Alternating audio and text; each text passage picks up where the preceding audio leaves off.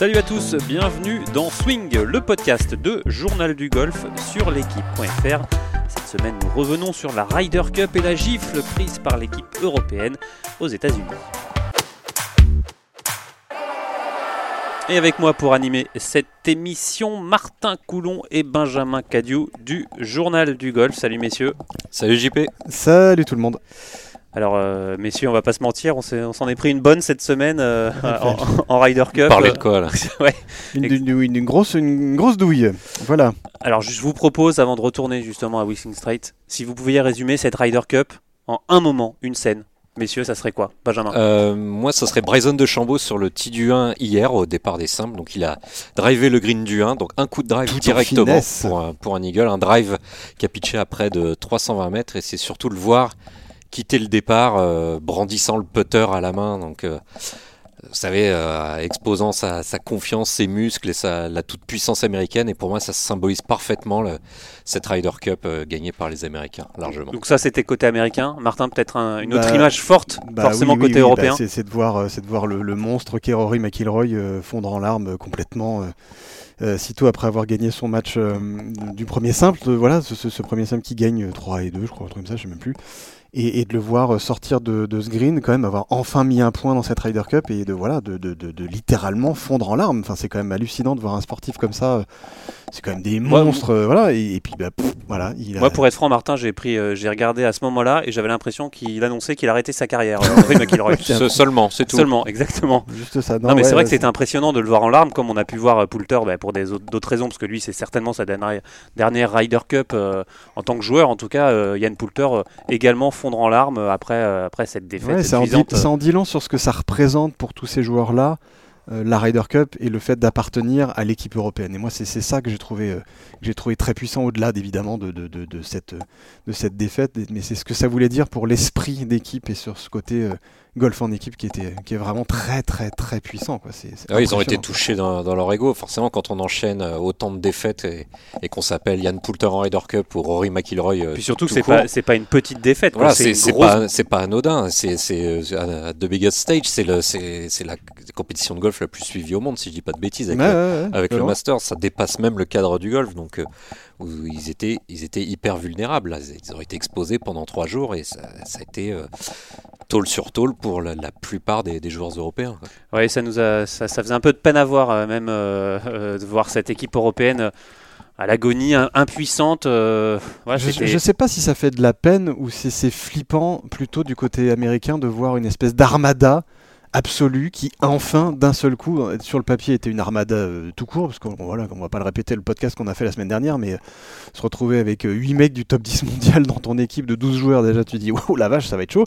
Mais bon c'était pas nouveau totalement. Je veux dire les américains la plupart du temps ils arrivent en étant des méga favoris sur le papier et derrière ça marche pas parce qu'ils savent pas jouer en équipe. Sauf que là tu as une armada sur le papier qui en plus sait jouer en équipe, aime jouer, j'ai presque envie de dire les uns pour les autres, pour quasiment une des premières fois de toutes les Ryder Ouais, c'était un peu nouveau voir. ça. hein, euh, quand C'est avait- hallucinant, les paires. Puis tu te dis, mais la, la, la, la profondeur du banc, quelque part, tu, tu peux, tu peux imaginer tout un tas de paires et ça fonctionne de dingue. Enfin, je veux dire, quand tu vois, euh, je sais pas, Johnson Morikawa, mais c'est le, le- la paire en force homme idéal et en 4 balles idéal. Donc c'est c'est ça qui était un peu plus flippant, quoi. Allez, euh, messieurs, je vous propose tout de suite de, de retourner à Wishing Straits. On a eu le, Romain Lefebvre de l'équipe était, était sur place, euh, un des rares Français, même un des rares, des rares Européens à être là-bas. On va tout de suite l'appeler pour euh, qu'il nous donne un peu d'ambiance euh, de cette euh, Ryder Cup. Vécu. Vous, vous- vous rigolez, euh, Benjamin? Bah non, parce Bah oui, que, parce que parce que la Ryder, ça se vit, ça se vit Ah, pas. voilà, Ouais. ça, ça se vit Ça pas à la vit télé, loin, malheureusement. Allez, on l'appelle tout de suite. Bonjour Romain. Bonjour. Alors Romain, est-ce que les, les USA USA euh, bourdonnent encore dans vos oreilles? Ça a sifflé fort, hein? Oui, c'était c'était assez euh, monocorde effectivement. euh, ça n'a pas arrêté pendant trois jours. euh, ce qu'on peut regretter, c'est qu'il n'y ait pas eu de, de réponse en face, notamment des, des, britanniques qu'on a l'habitude d'entendre en Ryder Cup. Cette année, ils étaient vraiment très discrets. Et bah, on sait pourquoi. Hein. On sait que le travel ban qui euh, rend les qui complique énormément euh, les déplacements aux États-Unis depuis depuis l'Europe, en tout cas jusqu'en novembre. euh, bah, empêcher euh, les, les, les supporters habituels euh, de, de la Ryder Cup, de l'équipe européenne de Ryder Cup, de répondre à ces USA USA qui étaient effectivement assez unilatéraux dans les encouragements. Alors au niveau de l'ambiance, on imagine que malgré tout, une Ryder Cup et surtout ce départ du 1 par rapport au golf national il y a trois ans, c'était c'était pareil, c'était plus petit, c'était plus grand. Racontez-nous un peu, faites-nous pénétrer un peu dans, dans, ce, dans cette Ryder Cup. Bah, disons que c'était moins euh, gigantesque qu'à Paris, euh, paradoxalement, alors que les Américains ont l'habitude en général, euh, euh dans, une course à l'armement, de toujours vouloir faire plus et mieux que leurs prédécesseurs. Donc la, la, tribune était moins moins remplie, mais bon, elle était chauffée à blanc, évidemment. par 99% d'Américains, il y avait un tout petit groupe des Guardians of the Cup qui, qui avait réussi à se faufiler, mais qu'on n'entendait pas du tout et euh, bah, chauffé à blanc par euh, par les, les, les, vice-capitaines, euh, l'entourage de l'équipe américaine qui euh, qui faisait un peu les chefs d'orchestre en arrivant sur le tee. Et puis chauffé à blanc aussi par voilà par cette équipe qui a quand même beaucoup d'atouts, qui est très séduisante par son golf, par son le charisme de certains joueurs. voilà, c'était un show à l'américaine et et dans toute sa splendeur, on va dire euh, voilà, le, le, départ du 1, c'est toujours toujours pareil. Hein, c'est très très recueilli le premier jour. Euh, il y a une sorte de, de, de frisson qui parcourt euh, les gradins et puis ça se libère, notamment le dernier jour au moment des, des simples, où là bah, tous les gosiers se mettent à, à éructer euh, les encouragements. Le, le, dimanche pour l'après-midi, c'est peut-être. Ouais, il y a ça, et puis il y a aussi le fait que quand on mène 11-5, euh, bah, on a un peu, il y a un peu moins de tension et on, on libère euh, on libère la voie et, c'est vrai que ça, ça, gueulait beaucoup hier euh, sur, le départ. Bon alors racontez-nous aussi un peu euh, côté européen, est-ce que vous avez pu croiser des regards ça, ça, devait être un peu forcément là, comme on dit la soupe à la grimace côté européen, c'était c'était dur à, voir? Écoutez oui, c'est vrai que moi j'ai trouvé l'équipe européenne très impuissante en fait. Euh, on dit que euh, bon, on pourra toujours remettre en cause euh, les choix d'un capitaine qui le charisme n'est pas celui de Thomas Bjorn assurément. on pourra toujours dire que il y avait peut-être dans cette équipe une moyenne d'âge un peu trop élevée, mais ils ont eu affaire quand même à des Yankees qui étaient absolument intouchables. je pense qu'il y en a pas beaucoup qui ont déçu dans l'équipe, même ceux qui étaient un peu en deçà de leur niveau euh, euh, euh, ont répondu présent quand il fallait. Voilà. Et puis surtout, je pense que l'équipe d'Europe, l'équipe européenne s'est fait piquer son secret, son secret de réussite sur les sur les 26 dernières années, c'est c'est-à-dire cet état d'esprit que que les Américains n'avaient pas toujours euh, dans la team room et qu'il a vraiment, euh, on peut pas dire que ce ne sont que des mots. Il y avait vraiment une, une ambiance incroyable dans, dans cette équipe. Et ça, c'est vraiment le fait de, de, de Steve Stricker qui a, qui a, fait un boulot remarquable, euh, qui, a, qui, a, qui a réussi à, à souder son, ses joueurs, qui s'est pris longtemps à l'avance, pas uniquement à la dernière minute en arrivant dans le Wisconsin. Un travail de longue haleine. Il a eu trois ans, hein, deux ans et demi, trois ans pour euh, construire son euh, cet état d'esprit, puisque avec le report de, dû à la pandémie, ah, euh, euh, mobiliser les énergies. Ouais, Martin.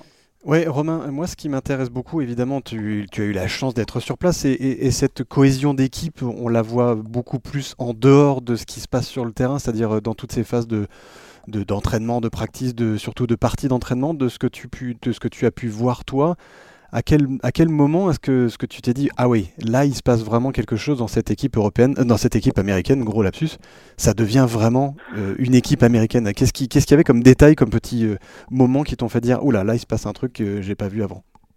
Je pense que on, on, voyait si, tu veux on voyait cette cette cohésion ce, collectif pas forcément en pratique où chacun est dans sa routine mais euh, mais dans, par des petits gestes, euh, voilà. Euh, après les parties, on, on, gardera en mémoire ce moment où Justin Thomas est venu sur le petit du avec Daniel Berger siffler une canette de bière euh, sec devant le public. voilà, c'est totalement inhabituel. C'est très, c'est une attitude très british et pas tellement américaine finalement. Voilà, il a été, il, il a réussi à, lui, je pense, ça a été un, un, ciment du groupe. Il a réussi à, c'est extraordinaire d'ailleurs parce que c'est sa deuxième Ryder Cup et donc euh, euh, il fait, il fait en, deux, en deux Ryder Cup, il est devenu un cadre à mon avis indispensable de cette équipe. Et puis euh, et puis après il y a aussi euh, cette complicité silencieuse qui est moins apparente. Euh, je pense que Johnson et Morikawa qui ont a priori pas grand chose en commun. Il y en a un qui a 37 ans, l'autre 24. c'est c'est presque deux générations différentes euh, bah, ils sont parfaitement complétés dans, sans trop en faire dans l'exubérance, mais euh, il y avait une complicité qui, qui, qui, se voyait sur le parcours.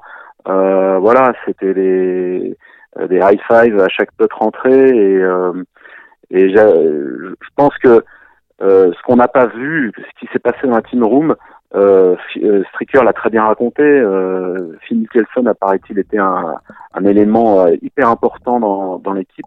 Euh, il avait mis son ego de côté euh, de joueurs peut-être un peu frustrés qui auraient pu être dans, dans, dans les pics puisqu'il a gagné un, majeur cette année.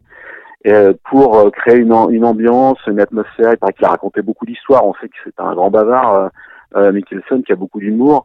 Euh, il paraît qu'il les a fait marrer et que ça voilà, ça a créé au sein de, l'équipe euh, lors des veillées d'armes, lors des dîners à rallonge, une atmosphère paisible. Euh, et en même temps euh, de, de, de, compétition, de compétitrice, parce que euh, chacun voulait rapporter son point. Ouais. Romain, tu, tu, parlais de Phil Mickelson, vice-capitaine. Au niveau des vice-capitaines européens, nous, de très très loin à la télé, on, on les voyait pas beaucoup. Euh, les Sten, c'était Stenson, McDowell, Keimer, parfois les mains dans les poches, assis, assis dans l'herbe. Est-ce que c'est juste un hasard? Toi qui étais sur place, est-ce que tu peux nous parler de l'impact de ces vice-capitaines qui ont, gagné beaucoup de riders, voire pas mal de majeurs, et que je trouve de loin on n'a pas trop vu. Quoi? était un peu passif, c'est ça, Benjamin? Ouais. Ouais, je suis assez, je, suis assez d'accord. Je pense que euh, ils étaient, ils étaient là pour, euh, enfin, ils étaient là pour être sur la photo, mais ils n'y étaient pas vraiment. Donc, euh, euh, je suis assez d'accord avec ça. C'est c'est cette perception que vous avez pu avoir à la télé. Moi, je l'ai eu aussi au bord du parcours. J'ai croisé euh, euh, des dizaines de fois Mickelson, pouce levé devant le public, Freddy Couples, Jean, Jean passe, Furyk. Euh, ils étaient tous, euh, ils étaient tous extrêmement présents sur les parties. Euh, euh Toki Walkie en main, ça discutait, ça échangeait. je J'ai pas le sentiment qu'on ait eu la même, la même présence et la même, le même soutien de la part des capitaines européens. Mais encore une fois, ça, ça c'est un point, mais c'est pas eux qui rentrent les putts, hein, on le sait bien.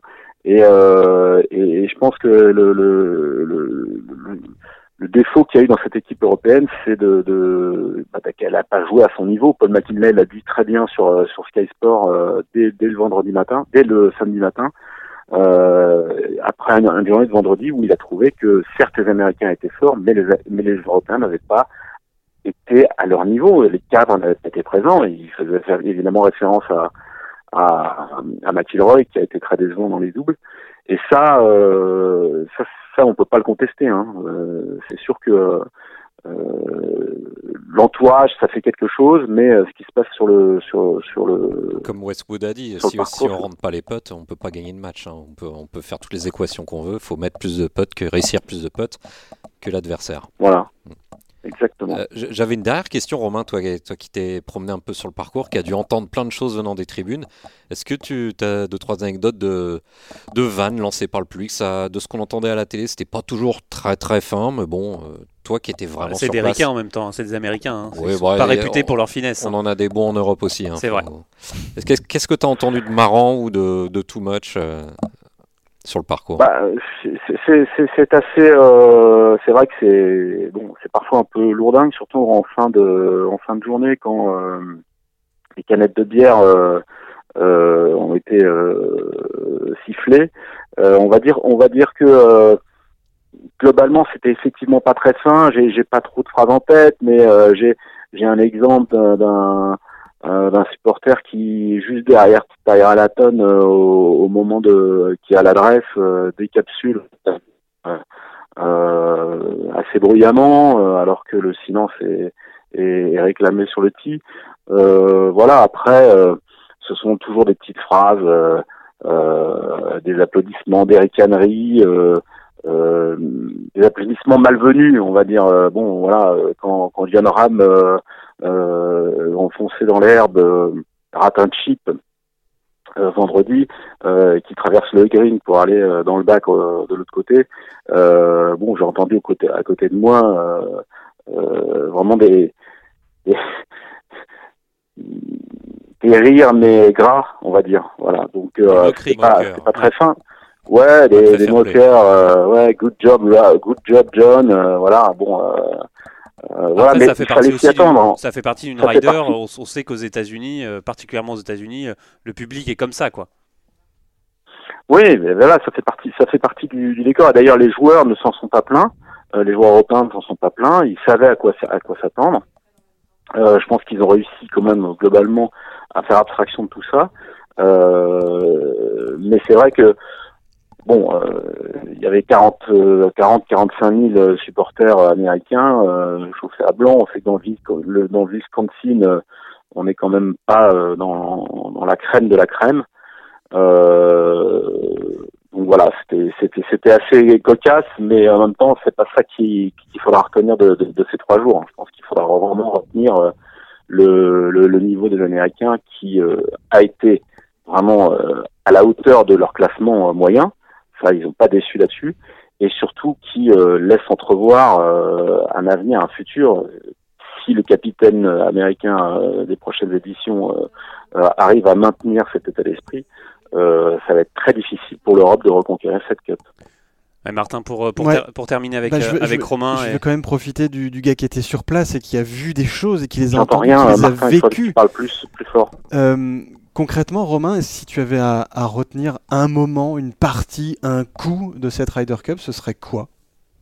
Ah bah sans conteste le drive de, de, Chambaud hier. Euh, je pense que sur le petit du 1, euh, sur le petit du 1 parce que euh, bah parce qu'en fait il donne le ton à la journée à une journée où on, essaie de se raccrocher à l'espoir d'un miracle de Medina même si c'est un peu tiré par les cheveux parce qu'à 11-5 on sait que les chances sont vraiment minimes, voire quasi inexistantes. Et, euh, bah lui, dès, le quatrième euh, tee shot, euh, envoie un missile sur le green. Euh, derrière, il fait eagle. Et, en fait, à ce moment-là, on comprend que ça va être ça plié quoi. Et d'ailleurs c'est presque ce coup-là qui, selon moi, a tué le suspense. il a créé un enthousiasme incroyable autour de, de, du euh, de la part du public et le long du fairway. Euh, quand il a rentré son pote pour Eagle, ça a été un séisme euh, absolu. Et, euh, et là, on a très vite compris que bah, finalement c'était plié parce que quand on démarre une partie comme ça avec un tel coup de massue, un, coup de marteau, je sais pas comment vous pouvez appeler ça, bah, c'est difficile de s'en remettre. Et d'ailleurs, Garcia s'en est parmi, tout comme Ram euh, c'est parmi des quatre birdies de, de, de Scheffler euh, sur les quatre premiers trous. Voilà, c'est, et on est dans les trois parties 3 et 4, c'est-à-dire qu'on est là où il faut mettre du bleu, euh, il y a du rouge tout de suite et, euh, et c'est plié quoi. Donc ouais, ce coup, ce coup de, de Chambaud, euh, incroyable, un drive de 330 mètres, euh, c'est invraisemblable. Eh ben merci beaucoup Romain, on va vous laisser, ouais, vous laisser vous reposer et revenir, revenir en France tranquillement. Merci beaucoup Romain. Merci, à bientôt, au revoir. Bientôt. Voilà, messieurs, euh, Romain euh, Lefebvre hein, qui soulignait un, peu tout ce qu'on pensait évidemment de, cette équipe américaine euh, et qui a souligné l'importance de Justin Thomas. C'est pour vous aussi l'un des éléments primordiaux de cette victoire américaine qui est devenue un taulier au bout de deux éditions Oui et non. oui, dans le sens où c'est quelqu'un qui a, qui a montré beaucoup plus ses émotions que sur la première Ryder Cup, ça c'est sûr. Euh, il a été du coffre. il a pris du, il a pris du coffre. Il avait déjà pris du coffre sur le terrain à l'époque à Paris. Ça avait été, je crois, le meilleur, euh, le meilleur américain en 2018. 4 victoires, une défaite. victoires, une défaite. Donc euh, en 2018, là cette année, niveau comptable, bon, c'est pas, pas scandale. C'est deux victoires, une défaite, un nul. moi, celui que je retiens, c'est Dustin Johnson. Enfin, je veux dire, 5 matchs, 5 victoires, et puis il n'y a pas photo. Enfin, je veux dire, euh, à part le simple, bon, ça, ça- ça se joue, euh, ça se joue one up euh, avec grâce à un Paul Casey qui, qui s'accroche à tout ce qu'il peut jusqu'au bout. Ouais, ça a été Enfin, le patron Dustin gars, Johnson. c'est- Ça a été le giga patron et, et cette espèce de- d'attitude, un peu le swag total, le gars qui balance des pruneaux dans tous les sens, qui rentre des potes dans tous les sens et il n'y a pas un sourcil qui, qui se lève. Enfin voilà, c'est- pour moi l'un des symboles absolus de cette Ryder Cup. C'est le, on va dire que c'est le numéro un mondial bis. Enfin entre lui et Ram, il se passe euh, pas grand chose depuis quelques quelques années, mais Bah, c'est surtout le Dustin Johnson, vainqueur de majeur, qu'on a pu voir ces Voilà. dernières années. Et il t'a fait ça pendant trois jours, et il t'a fait ça avec, avec beaucoup de- d'enthousiasme aussi, tu vois. Et, et Romain, il le soulignait bien, euh, dans, dans ses doubles avec Morikawa, il y avait de la vie là-dedans. C'était pas juste deux gars qui, qui s'associent le temps d'un 18 trous, et puis voilà, il, il y a- il y a une envie, quoi. Et tu sentais que lui a été en mission de, de mettre 5-0 sur 5 matchs. Donc moi, Dustin Johnson, c'est vraiment celui que je vais, que je vais retenir de cette, de cette Ryder Cup, de cette Ryder Cup-là, en articulant, c'est mieux. Et on en parlait aussi avant, euh, il y a cette- cette volonté de d'écraser les Européens. On a- vu Patrick Cantley qui, euh, qui, qui, avait, qui a Qui dit euh, visait les ouais, 20 qui- points. Qui visait les 20 points, c'était cette volonté de voilà. Ouais. Ils ont peut-être senti que, c'est- que la porte était grande ouverte et qu'il fallait euh, marquer, euh, bah, mettre un grand coup euh, aux Européens euh, euh, pour Bah, cette, cette fois-ci, Empiler les points. Ce, ouais. ce qui est assez marrant, c'est euh, pour, pour faire la sui- suite à Martin, moi je, je, re- je retiens personne dans l'équipe américaine. Mais Tu retiens c'est un- l'équipe, c'est un, Ouais, compli- c'est un compliment ensemble, et c'est ouais. quand même assez rare quand on parle de l'équipe américaine. Après, qu'on ait tous autour de cette table grandi avec euh, l'équipe de Ryder Cup, Ryder Cup américaine, avec Phil Mickelson Tiger et Woods, Tiger oui. Woods, euh, voire, euh, voire d'autres comme, euh, comme Davis Love ou euh, David Duval. David Duval, voilà, et qui au final n'ont jamais vraiment fait gagner les, les USA. Et qui Voilà. sont Et jamais au vraiment final, sortis donc c'est vraiment une force collective et qui, Ouais. est- qui, qui s'appuie aussi par les, les, les absents. Enfin, je sais pas si on l'a dit hors antenne ou hors- Ouais, on l'a dit hors antenne tout à C'était l'heure. c'était hors antenne. Qui n'a pas joué la Ryder Cup côté américain? Billy Horschel. Webb Simpson. Patrick Reed. Et on a et euh, mais Patrick Reed a été mis euh, sur le côté et on, on le sait tous très bien. Enfin, on, on l'imagine très bien et on le, on le voit en filigrane si on lit entre les lignes. Il n'a pas été pris pas pour son niveau de jeu ou pour la pneumonie qu'il a eu il y a quelques il y a quelques semaines. C'est parce qu'il a foutu le bazar Mais dans du l'équipe coup, quand, américaine. quand on résume Et- ce que, ce que vous dites, c'est ce qu'on ce qu'on pense tous, c'est mine de rien, il a, euh, Steve Tricker n'a pas choisi Patrick il a osé le faire. Il n'a pas choisi Phil Mickelson, alors on l'a dit qu'il avait gagné un majeur. Finalement, c'est aussi sa victoire à lui. C'est- lui qui a réussi Ouais, à, parce à faire pas- son équipe. c'est- pas facile de laisser Captain America a- sur le côté. aussi- Imaginez Ouais. si, si l'Europe avait fait la même chose avec Poulter, on aurait, on aurait crié euh, au scandale de ne pas prendre euh, le, le postman. euh, euh, bah oui, l'âme de l'équipe européenne, bah oui, c'est sûr. Bon, après, quand tu vois le résultat derrière, c'est un peu autre chose, mais bon, ça, c'est la vérité du terrain qui est toujours euh, machin, tout ça. Mais moi, ce qui m'intéresse aussi par rapport à Stricker, pour revenir un peu là-dessus, et on en, parlait un petit peu la semaine dernière, ça a été vraiment le Factor X dans le sens où le gars, il avait aussi un plan, un plan de jeu. Je veux dire, euh, casser la paire euh, Morikawa DJ, euh, pas les faire jouer l'après-midi direct, ça c'est- couillu, c'était prévu. Et clairement, tous les Américains, quand tu lis les confs d'après-match et même d'après Ryder Cup, ils disent clairement qu'ils avaient depuis des semaines, voire des mois, connaissance de quand est-ce qu'ils allaient jouer, avec qui ils allaient jouer, comment ça allait se passer, et peu importe ce qui allait se passer de- de- sur les résultats de, de telle ou telle ou telle session, le plan allait rester le même. Et c'est ça que j'ai trouvé très intéressant, c'est qu'il y avait une préparation, il y avait un plan, il a été suivi, mais moi je sais pas, ça me fait vraiment penser à, à- au Paul McGinley américain. Il y a, il y a Alors, ce côté euh, stratège, euh, on bouge pas, on prévoit tout, euh, on anticipe tout, et, et ça se passe. Il quoi. était très statistique, Paul, Ma- pas même, Et Paul Stricker, McGinley. Stricker, idem. Et, Ouais. euh, et il, et il était très zen, surtout très humble, très. Alors, euh, bah, quand on a 8 joueurs du top 10 mondial qui oui, jouent à ce niveau-là, euh, ouais, ouais, mais c'est. Ouais, mais d'un autre côté, regarde, euh, comme il s'appelle, Al Sutton, il avait les deux meilleurs joueurs du monde. Et comme un andouille, je vais dire comme un débile, ça se fait pas. Comme un andouille, il les a, il s'est entêté à vouloir les faire jouer ensemble. Alors que non, ça marche pas. Tu vois ce que je veux dire Alors après, il y a aussi le, le côté calendrier. On le rappelle qu'il y a- y, y deux ans, c'était en 2004, Al Sutton 2006, 2004 2004 2002 non 2004, 2004 euh, quand euh, l'Europe euh, gagne avec Thomas Levé d'ailleurs. Il D'accord. jouait face à. Euh, comment il s'appelle Bernard Langer et il y avait euh, Thomas Levé dans l'équipe. Exactement. Et ça Et- avait fait 18,5, 9,5 d'ailleurs. Exactement. Et on, on parlait justement aussi de, de ce changement de calendrier. Là, les Américains, ils ont eu le temps de se préparer aussi à la Ryder C'est Cup. ça, c'est ça le gros truc. C'est le gros aussi. truc. Enfin, À, je- je- à- c'est- à c'est Paris, énorme. il, il débarquait avec le Tour de Championship dans les pattes. Ah oui, Alors, ah il, y oui. avait, il y avait six joueurs européens qui avaient joué aussi le Tour de Championship et qui avaient aussi des raisons d'être fatigués. Mais là, c'est- c'était toute l'équipe américaine qui arrivait à rincer. Alors, bon, on ne reparlera pas de Tiger Woods à, à Paris, dans quel état il, il a repenté les fairways du national. Mais là, ils ont eu deux semaines et demie euh, pour, pour se préparer. Je pense que ça va vraiment changer énormément de choses. Parce que quand vous avez les, à la base les meilleurs joueurs et que maintenant vous les envoyez au combat pour jouer en groupe euh, de, de, bonne humeur et, de, et, en forme physique un petit peu meilleure que, que, par le passé, grâce à ces semaines de repos, ça, pour moi, ça va tout changer et c'est, ça va être la clé du futur. Et, et je rebondis sur Tiger Woods, ne pas avoir Tiger Woods dans, dans, l'équipe, ça a été une force pour l'équipe américaine malgré tout. Bah ne pas oui, avoir, bah ne oui pas avoir cet ego. C'est- euh, Alors c'est pas pas le voir parce que ce gars-là il a quand même une influence, il a quand même envoyé quelques petits messages un peu euh, en filigrane de genre bon les gars vous appuyez sur le sur le sur la nuque et, et vous y allez jusqu'au bout. oui, hein, mais il n'était avant pas là en tant que joueur. Quoi. En tant que il joueur, pas tu là en- pouvais. ouais, euh, ouais, il est pas là. Il a, mais c'est une présence, euh, mais c'est c'est lourd, euh, Tiger Woods. Enfin, je veux dire, tu parles quand même d'un des meilleurs joueurs du monde, voire de l'histoire, voire de la planète, de l'univers, de tout ce que tu veux. Qu'est-ce que tu veux, qu'est-ce que tu veux jouer ou dire quelque chose à ce type-là? Qu'est-ce que tu veux lui dire? Non, non, Tiger, euh, écoute, c'est pas le moment de faire ton sport là. Il faut qu'on aille tous par là. Il faut qu'on soit un groupe. Faut que c'est compliqué à gérer un personnage comme ça et quelque part. Là, avec tout ce groupe de jeunes, parce que c'est quand même une équipe ultra jeune, on va encore le 28, répéter. entre 28 et 29 ans de moyenne d'âge. 28,6 ou je sais plus quoi. Enfin, le plus vieux c'est Dustin Johnson, il a 37 balais. Toi, à côté, moi je suis un pépé quoi. Donc c'est ça qui est, c'est ça qui est délirant. Mais non, Martin, mais non. Mais, euh, si, mon petit vieux. Et, euh, mais mais, mais c'est ça que je trouve réjouissant, c'est que là, il n'y a pas de. Ils créent leur propre euh, esprit d'équipe entre eux, là. Tu vois Et il a, y a, y a plus les espèces d'énormes totems que sont Mickelson, Woods, tous ces gars-là. Là, tu te, tu te crées ton ambiance, tu te crées ton atmosphère, tu te crées ton envie et tu te crées surtout ton histoire et ton, et ton, ta- ta- ton héritage. J'allais dire écris une nouvelle page de ton histoire. Mais complet. Pour moi, c'est un avant. On le disait déjà la semaine dernière, mais je- ça se confirme absolument. Il y a un avant et un après, que ce soit en Europe ou aux États-Unis. C'est plus du tout les mêmes dynamiques. Clairement, plus du tout. Quoi. Allez messieurs, je vous propose tout de suite de, de continuer le, le débat sur cette Ryder Cup en appelant euh, Damien Perrier qui, euh, qui, Qui a joué Qui a cette Ryder Cup qui aurait pu la jouer euh, cette Ryder Cup, mais en tout cas Ça qui est joué à rien. ça s'est joué à rien. Il aurait pu être Pix, hein. il aurait pu être Captain Pix, hein.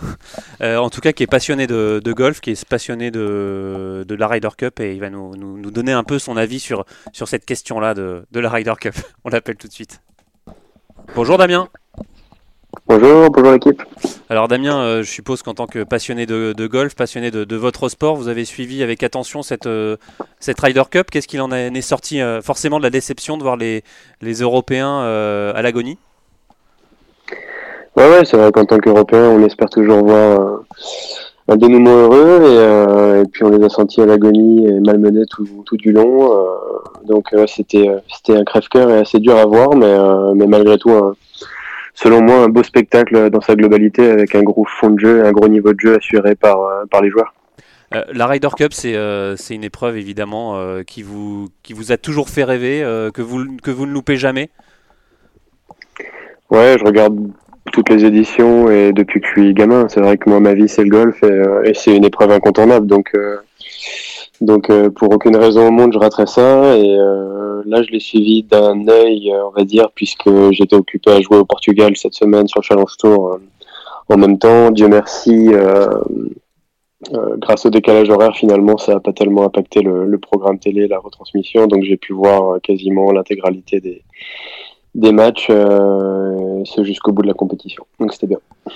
Ouais, Damien, moi, il y a un truc qui m'intéresse vachement, surtout euh, du point de vue d'un d'un joueur comme toi qui connaît euh, la dureté du golf et qui connaît la dureté de certains coups. Est-ce que tu as, quand tu regardes une retransmission comme la Ryder Cup, en imaginant la pression que doivent ressentir ces joueurs-là, tu te dis non mais Je pas bien, Martin, un peu plus fort. Mais non, mais la question, elle est toute bête. C'est en tant que joueur, quand tu vois des coups de la qualité qui, qui sont, qui sont développés par les joueurs pendant la Ryder, est-ce que tu te dis, mais c'est- c'est c'est des extraterrestres, ces mecs-là, surtout quand, quand on est un joueur comme toi qui connaît le golf et qui, qui sait taper des coups de golf, quoi, c'est ça que je veux dire.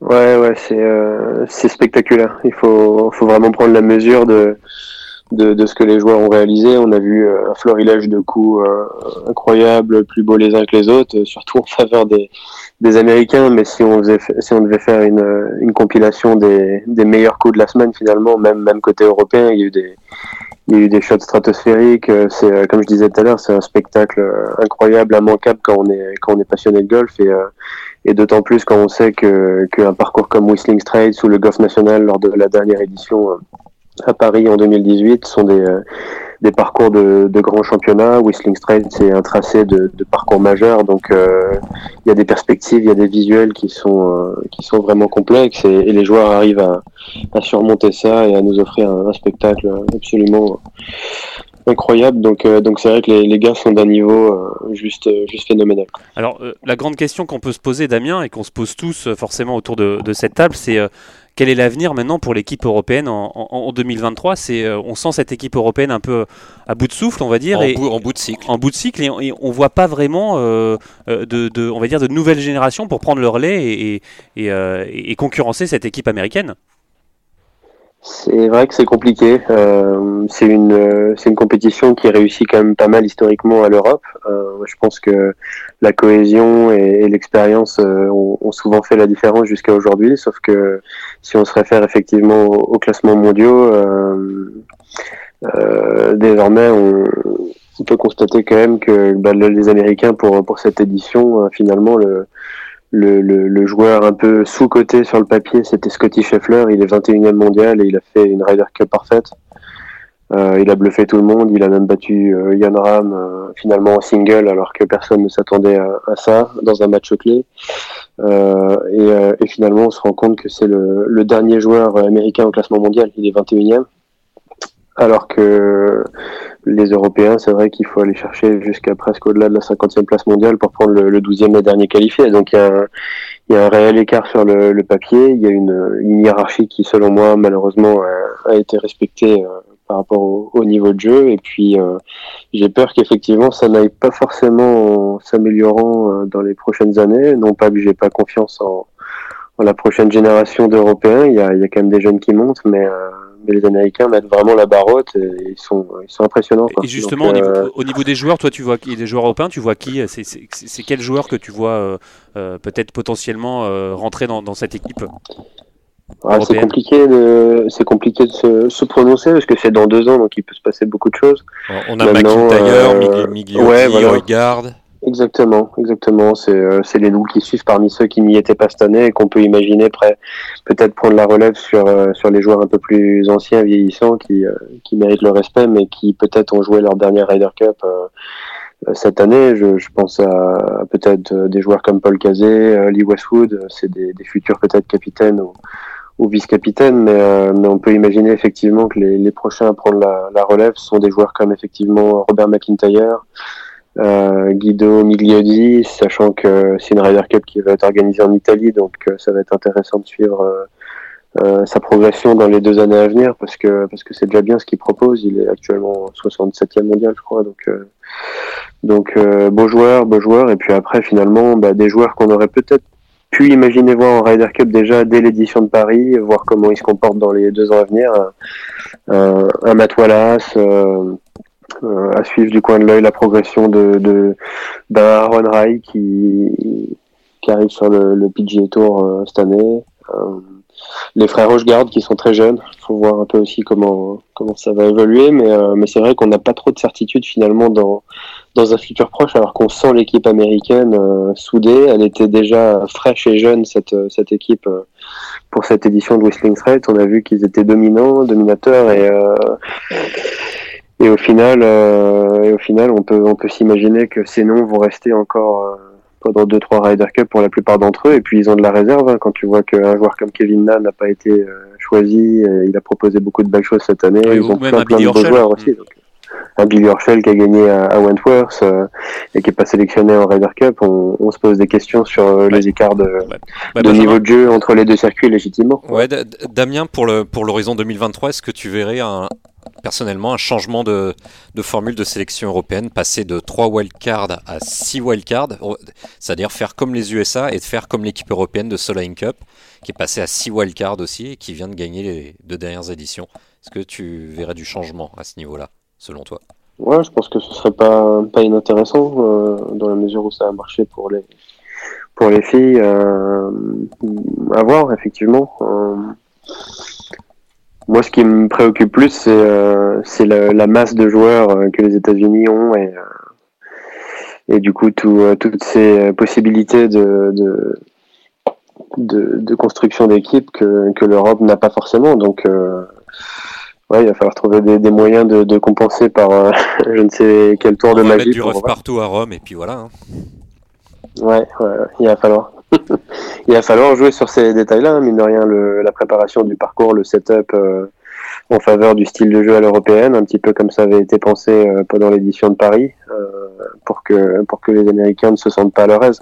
Alors certes là ils étaient portés par leur public euh, en transe et, franchement le, niveau de jeu qu'ils ont proposé c'était encore une fois je me répète mais, monstrueux donc euh, bah, tant mieux ça fait aussi du bien je pense pour la compétition que les États-Unis soient capables de de mettre la main sur sur la coupe parce que parce que ça va permettre effectivement de de se poser des questions côté européen, de, de peut-être entreprendre des changements à l'avenir. Donc euh, ça fait bouger les choses euh, et, de toute façon on n'a pas la maîtrise surtout nous, nous en tant que spectateurs et ce qu'on veut c'est euh, c'est s'assurer que le, le, spectacle soit au rendez-vous et franchement pour mon cas ça a été un, super spectacle même si on aurait voulu plus de suspense parce qu'on avait le sentiment que, que c'était déjà joué avant les avant les simples hein, pour être honnête donc voilà. Ben, merci beaucoup Damien merci pour toutes, toutes ces informations. Pas de problème, À plus tard. Au revoir. Ouais, messieurs, on en parlait justement de, ce système de, sélection, peut-être qui est peut-être à revoir également. C'est pas, peut-être, t'es fou. Et c'est on, sûr. on, parle de, de, 3, de 3 Captain Picks pour les Européens contre 6 pour les, euh, regarde, Américains. Tu, regardes exactement ce que vient de dire euh, Damien, ce qui est vrai, la densité euh, du, du, du, du potentiel euh, des, américains. Enfin, je veux dire, tu vois la largeur du, du, banc, de l'arrière-banc même euh, côté américain, et tu dis qu'ils ont 6 wildcards. La moitié de l'équipe américaine était un choix du capitaine. Euh, et nous, on en avait 3. Voilà, donc tu, tu te dis déjà c'est les meilleurs mondiaux parce qu'ils jouent sur le PGA Tour, donc points mondiaux, machin, rien, ils performent de ouf. et en plus, on peut choisir parmi la moitié de l'équipe, on peut prendre ceux qui sont les plus chauds. Les plus chauds. Et, au bout d'un moment, euh, c'est un peu ça. Et c'est non seulement les plus chauds, mais c'est ceux qui vont vraiment se, fondre dans le groupe, qui vont, qui vont pas foutre le bordel type Patrick Reed ou d'autres, j'en sais rien. Mais, mais c'est ça le, truc fondamental. Donc euh, la, la, la, souplesse et ça, dans et ça a marché en Solheim Cup euh, avec l'équipe pour les européenne. Pour les européennes. Ah Après, le, le, souci, c'est que les Américains ont cette unité géographique avec, avec le PGA Tour qu'on n'a pas en Europe. Et mais justement, la reste, la reste to Dubaï va déjà très mal. D'autant plus. Et si vous vous donnez priorité au, plus. au point gagné aux États-Unis, vous coulez euh, définitivement la, la Race to Dubaï à, l'image du, du LET. C'est un petit peu excessif que je dis, j'y vais un petit peu fort, mais là, c'est, je dis pas que c'est l'arène mort de la, la Race to Dubaï. Mais on n'en est pas loin si on acte ce genre de décision. Faut... Non, mais c'est sûr que si tu doubles les points sur Wentworth et que tu te retrouves euh, alors voilà, évidemment, quand on, quand on peut refaire le match comme on est en train de le faire, c'est toujours plus facile, mais tu te retrouves à, entre guillemets, à obliger les mecs. Bon, après, c'est le, le flagship event du Tour européen, donc y vas. Mais voilà, t'as double point Ryder Cup, machin bidule, et tu te retrouves avec des espèces de crèmes renversées qui font que, bah, par un truchement mathématique, euh, Westwood rentre dedans, euh, Laurie est obligé d'être un captain speak, et, et, puis rentre. rentre, et puis, et puis, bah, et puis bah, Rose est pas là, et puis, ben, je sais pas, moi. Euh, j'ai une bêtise, mais Victor Pérez peut-être pas forcément, parce qu'il n'était pas forcément super en forme, mais qui sait, ça se trouve, il aurait été génial en match, on sait rien. Mais bon, voilà, il y, a ce côté un peu. moi, j'ai eu l'impression que Harrington était pieds et poings liés et qu'il était obligé quasiment de prendre ces mecs-là. Et puis, bon, bah voilà, et après, tu fais, tu fais avec la forme du moment de Matt Fitzpatrick ou de, ou de joueurs comme ça. C'est Encore une fois, l'idée, c'est pas de tirer sur l'ambulance, mais c'est de pointer du doigt. C'est pas une faillite de, de, Patrick Harrington, cette, cette défaite euh, bah, européenne il a, fait, il a, fait, avec le règlement de, de, la bah, Ryder Cup. C'est une faillite hein, quelque part un peu de Patrick Harrington parce que quelque part, c'est à lui de dire quand il voit le Covid arriver et qu'il sait qu'il a une année de plus de dire on va peut-être pas geler ce classement-là, on va peut-être s'octroyer un ou deux choix de plus. Tu peux pourquoi peut-être le faire, j'en sais rien. Je connais pas les règlements à, ce point-là de la Ryder Cup pour savoir si euh, euh, en mars 2020 tu peux commencer à te dire tiens j'aimerais bien deux picks de plus que, ce que j'ai. Mais, euh, mais, mais à ce niveau-là, je sais pas si c'est une faillite, mais la faillite, elle est sur le terrain avant tout. Enfin, je veux dire, quand t'as combien t'as de mecs? T'as 5 mecs qui ont, qui ont zéro victoire dans l'équipe dans l'équipe européenne. Après, comme le soulignait Romain, euh, voilà, et comme vous le soulignez Benjamin, on a vu les, les, vice-capitaines euh, un peu passifs sur le sur le terrain. alors, déjà, je chargerai pas un capitaine à Harrington. Alors encore moins les, les vice-capitaines. C'était juste une, question comme ça, mais c'est pas eux qui rentrent les postes. Voilà, ils, ah, peuvent, ils peuvent, inspirer une ambiance. Ils peuvent voilà faire comme Mickelson, mettre un peu de vie, mettre un peu de cohésion. Après, c'est facile de, mettre c'est facile de mettre de la vie quand tout fonctionne bien aussi. En plus. Et on, aurait trouvé génial que Harrington ait les trois quarts du temps les mains dans les poches et le sourire au coin des lèvres comme ça a été le cas euh, toute la semaine. Si ça avait, si ça, si les potes, oui, si les potes étaient tombés, tu on, vois, très, on, aurait trouvé ça un flegme. Je trouve, ça euh, très, je trouve cette défaite très différente de celle de 2008 par exemple où, euh, où là où Faldo a fait clairement de, la merde, hein, enfin on va le dire, et où il était complètement infect et c'était le pire capitaine européen de l'histoire comme dirait Arnaud Un capitaine d'ego absolu. Enfin je veux dire sur place c'était une blague. Et puis bon les, les Américains en plus avaient surfé sur sur un capitaine qui était l'opposé, etc. Mais je suis pas persuadé qu'il faille trop euh, charger le, le, le, le, le, le capitaine, euh, capitaine Harrington qui a fait ce qu'il pouvait avec ce qu'il avait. Voilà, c'est juste. euh, juste- Ça aurait fait pareil avec McGinley, je Encore une fois, euh, qui, qui est pour moi le meilleur capitaine Ouais, je, suis- eu. je suis d'accord, mais là, et là, tu te retrouves de côté, côté, côté américain, tu as quand même 4 mecs invaincus et tous les joueurs ont apporté au moins un point à l'équipe. Tous les joueurs. Tu, tu, tu te vois la largeur en fait du, de, de la performance. C'est pas juste un mec ou deux mecs genre euh, qui ont apporté euh, 10 Et, points. et d'ailleurs, Harrington, a. Harrington l'a bien dit, on a été battu par plus fort que nous, Ah tout bah oui, simplement. tu- quand tu te prends 19-9, oui, tu peux pas dire que tu pas été, été, été battu par, euh, par, par un coup de bol. Voilà, Alors, bon, Benjamin, je rebondis, euh, je rebondis sur euh, ce que Oui. vous avez dit. euh, Paul euh, le meilleur capitaine que une équipe n'ait jamais eu, peut-être euh, le, le- le réa- le rappeler pour 2023 Ça serait Ah une bah, bonne bah, idée? Oui, alors bah, bah, de mon sens, oui, mais puis dans le sens de toute façon de tout le monde, puisque c'était quelqu'un qui, pour moi, ma- maniait très bien l'humain. On savait qu'il est, par exemple, le cas de Victor Dubuisson, il l'a laissé faire un petit peu ce qu'il voulait. C'est un peu d'ailleurs ce qu'a fait Steve Stricker, il a laissé un petit Mhm. peu les, les mais il a individualités. laissé complètement les à- individualités. aller à la faire. salle quand il voulait. Exactement. euh, Et il a écouté, il a écouté un mec comme euh, Brooks Kopka qui dit Ah, la Ryder Cup, j'y arrive pas parce que euh, c'est plein de contraintes, c'est plein de machin.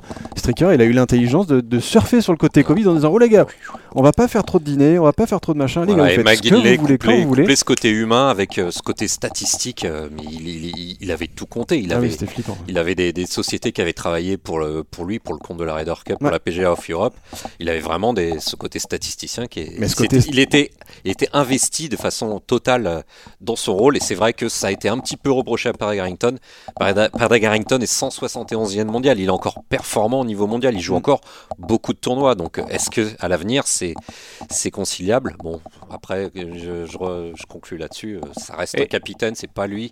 C'est pas lui qui met les potes. C'est pas à lui de, de ramener les points. Quoi. On a vu aussi euh, la belle image de Brooks Kopka et de Chambaud euh, faisant une accolade euh, à la fin. C'est coup de com ou on s'en fout de ça, on en Non, parle trop de ça, on en parle trop de mais ça. alors, mais j'y vais, mais exactement, mais l'autoroute comme Ben, on en a rien à foutre de leurs histoires de. D'en parler. Voilà, parlons d'autre chose. Parlons par exemple de, je sais pas, de, de, de- de- des zéro points apportés de, de, de, de, de 3-4 mecs euh, à l'équipe européenne. Moi, je trouve ça. Il y, a- il y a quelque chose qui me choque là-dedans, tu vois. Un Matt Fitzpatrick est quand même un sacré joueur de golf. Enfin, je veux dire, c'est. Il a l'air de rien, ce petit anglais, machin, mais il joue au golf. Zéro point. Zéro point, quoi. Ah oui, il s'est qualifié à la régulière aussi. hein. C'est- Bien C'est sûr. c'est compliqué de ne pas le, le mettre dans l'équipe alors qu'il s'est qualifié. C'est un joueur fantastique, hein, Matt Fitzpatrick. On est tout euh, avec Martin, on est fan, fan de ce joueur-là. Mais moi, j'ai l'impression qu'il y a un truc. Quand on regarde ses performances en, en majeur, évidemment, j'ai pas mes notes sous le nez, mais ses performances en majeur sont pas fantastiques. Euh, comptez son, son nombre de top 15, je crois qu'il en a un en carrière. Mm. Et encore, oui, il, en, il, C'est il une doit en avoir un. Il en, pas a un. regardé. il en a un. Et il s'est mis à très bien jouer hier après-midi. À quel moment? Bah, quand c'était fini. Quand c'était fini. Non, c'est pas vrai. Il a enchaîné quand même pas mal de birdies avant. C'est sûr que le truc était pas très bien engagé, mais après il joue en dernière partie. Et je l'ai trouvé beaucoup. Ouais, j'ai Tu joues en dernier, enfin, je veux dire, ça sert à rien.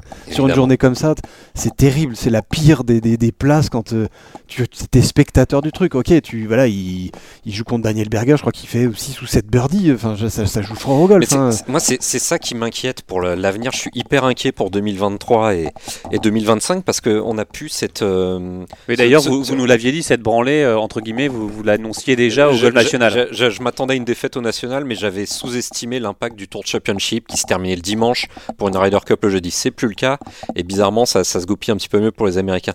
Non, moi, je suis très très inquiet euh, niveau européen déjà parce que les Américains sont très forts.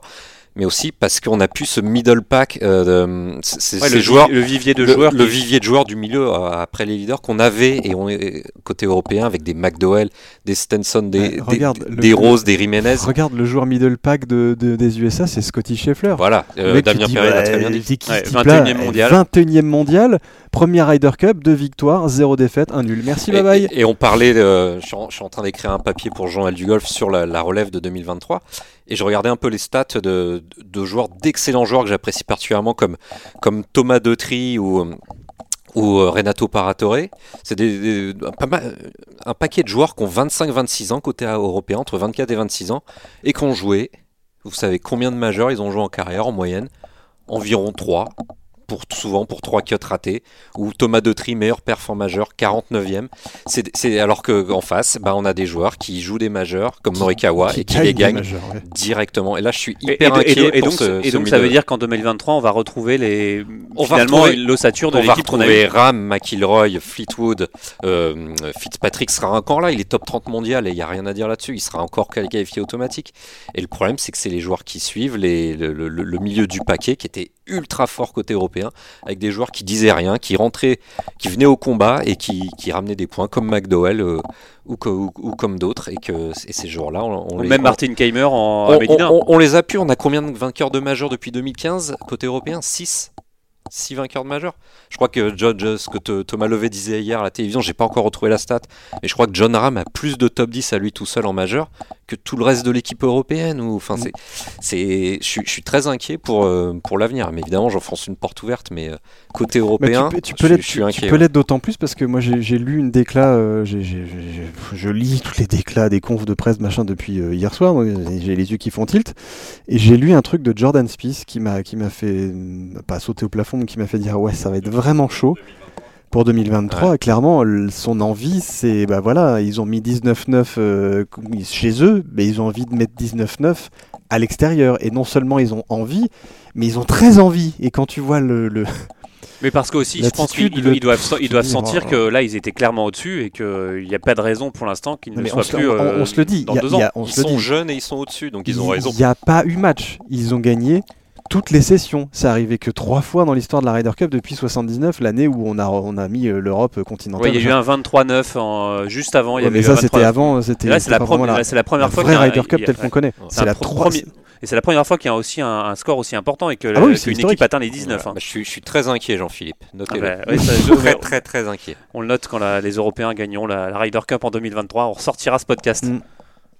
Martin, quelque chose d'autre à rajouter, messieurs, avant de, avant de conclure? Sur une note positive, allez. Euh, Un Français en Ryder Cup en 2023, c'est possible? Bien sûr que c'est possible et il faut.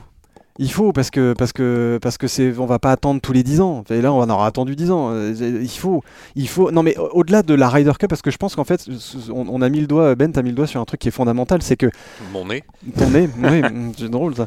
Euh, ça- il est gland. pardon. C'est qu'en gros, la Ryder Cup, c'est le, le- le- le miroir absolu, enfin la quintessence même de- du meilleur golf, soit américain, soit européen. Et il faut que le golf européen, globalement, monte d'un cran, quoi, mais fort. Parce Et que c'est finalement une photo du golf mondial, hein, la Ryder Cup. Bah oui, ou du, plutôt du golf, ouais, du golf mondial au sens euh, qui domine qui euh, au niveau mondial euh, en individuel. Et, c'est sûr que si t'as pas beaucoup de joueurs qui performent en majeur d'un côté ou de l'autre, si t'as pas beaucoup de joueurs qui gagnent des majeurs, si t'as pas beaucoup de joueurs qui sont dans le top euh, 50 mondial d'un côté ou de l'autre, bah, c'est sûr que si tu te retrouves avec une équipe qui a 8 dixièmes du top 10 mondial en 12 équipiers et qu'en face ton meilleur mec il est bon il est numéro 1 mondial mais avec derrière ça, ça, ça va loin au-delà de la 30e place forcément il faut, il faut euh, un miracle quasiment pour que ça, que ça, se, que ça se bidouille surtout si l'équipe américaine comme c'est le cas là joue maintenant par équipe et sait jouer les uns pour les autres. Là c'est chaud les gars quoi. C'est vraiment chaud il va falloir un réveil mais dingue. En, deux ans, je suis pas sûr qu'on ait que, des- que des joueurs vont se vont surexploser euh, comme ça. ça, ça- c'est un laps de temps très court, mais Bah, déjà il faut avoir accès aux majeurs il faut les jouer il faut les jouer régulièrement etc etc, etc. on, on va voir. Mi- Migliozzi, Samorsfield et les, les Hoygaard Brothers, on va voir ce que ça donne euh, Ouais. au plus haut niveau, en, en espérant déjà, comme tu dis, Martin, qu'on les voit au, mas- au Masters en avril, euh, en Mm. avril prochain. Quoi. Allez, messieurs, ça sera le, le mot de la fin. euh, en tout cas, on, on va prier pour. euh, je suis très inquiet, Ah Jean-Philippe. ben oui, on voit ça, on voit ça, Benjamin. Allez, merci, merci beaucoup euh, d'avoir participé à cette émission, euh, Martin Coulon et Benjamin Cadieu du Journal du Golf. Benjamin, rendez-vous dans deux ans pour un prochain podcast avec nous. Bah, à, à Rome, à Ah. Rome. J'espère qu'on sera tous c'est vrai, à que ça Rome. c'est vrai que ça faisait longtemps dis donc Eh Je crois- ouais, je crois que mais- bizar- bizar- non mais bizarrement, je crois que tout le monde veut être à Rome dans, dans deux ans pour la prochaine Ryder Cup. Quoi. je, bon, Je sais pas non, pourquoi, c'est- mais Bah, c'est parce qu'il y a les bonnes pizzas bah oui Et le Colisée. Bon, allez, on, se- on se quitte là-dessus. À la semaine prochaine. Salut. salut. Au revoir.